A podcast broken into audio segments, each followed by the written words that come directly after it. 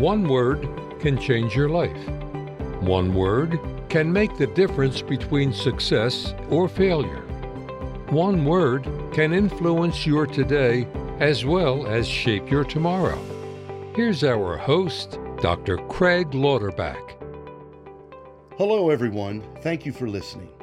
In today's broadcast, I want to talk about one word believe. Have you ever heard or even used any of the following idioms? Believe it or not. Seeing is believing. I can't believe my eyes. I'm a believer. How about this one? It's hard to believe. Believe you me. Believe in something or someone. There was an old Alka Seltzer commercial years back that made a lot of money and sold a lot of product using this phrase, and I quote, I can't believe I ate the whole thing. Every time I would see that commercial, it would give me a belly laugh. How many of you remember that? Then the most famous of all statements, idioms, is I believe. Webster's dictionary defines believe as to accept something as true, genuine, real, or factual. Let me ask you this question Have you ever struggled to believe something? Do you know the Apostle Thomas? He struggled to believe. Following the crucifixion of Jesus, his faith was shattered. His hopes and dreams had been buried in that tomb with Jesus. And then, after hearing reports that the Lord had been resurrected from the dead, his friends and other followers had shared with him people he knew, people he had relationship with, people he trusted. But yet Thomas just couldn't bring himself to do what? Believe. Look at the words of John's Gospel, chapter 20, verse 25, when Thomas responds to those who spoke about the resurrection of Jesus. He says, Unless I see in his hands the print of the nails, and put my finger into the print of the nails, and put my hand into his side, I will not believe. That's a pretty extreme statement for Thomas. You see, Thomas, when it came to believing, it was about seeing. Seeing is believing.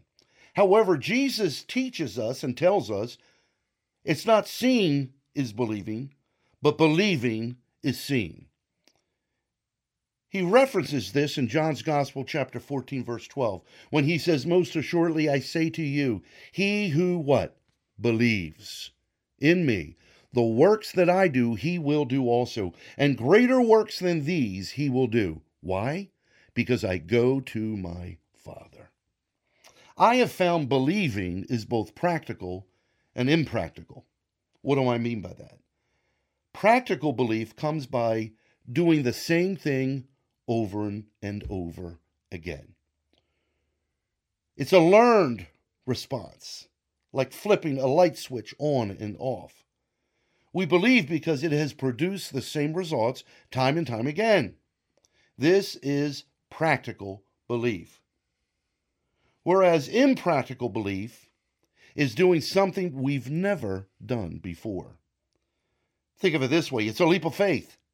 You're stepping into the unknown. The Apostle Peter, he demonstrated impractical belief when he walked on water. His actions actually defied the laws of nature, yet he chose to believe. This is when believing precedes seeing. Look at what Jesus says in Mark 11 23. For assuredly I say to you, whoever says to this mountain, Be removed and be cast into the sea, and does not doubt in his heart, but believes that those things he says will be done, he will have whatever he says. Honestly, everyone believes in something, even if they choose to believe in nothing. I choose, as a follower of Jesus Christ, I choose to believe in him. I choose to believe in his promises. I choose to believe in his faithfulness. I love the words of the apostle Paul found in Romans 10:9. When he says if you confess with your mouth the Lord Jesus and do what? And believe in your heart that God has raised him from the dead, you will be saved. I believe, church. I believe, people. I believe. Thank you for listening. Until next week, that's all for now. Remember to choose your one word wisely. Thank you for listening. One Word is a weekly podcast with best selling author and pastor Dr. Craig Lauterbach. Make sure to subscribe and leave a review.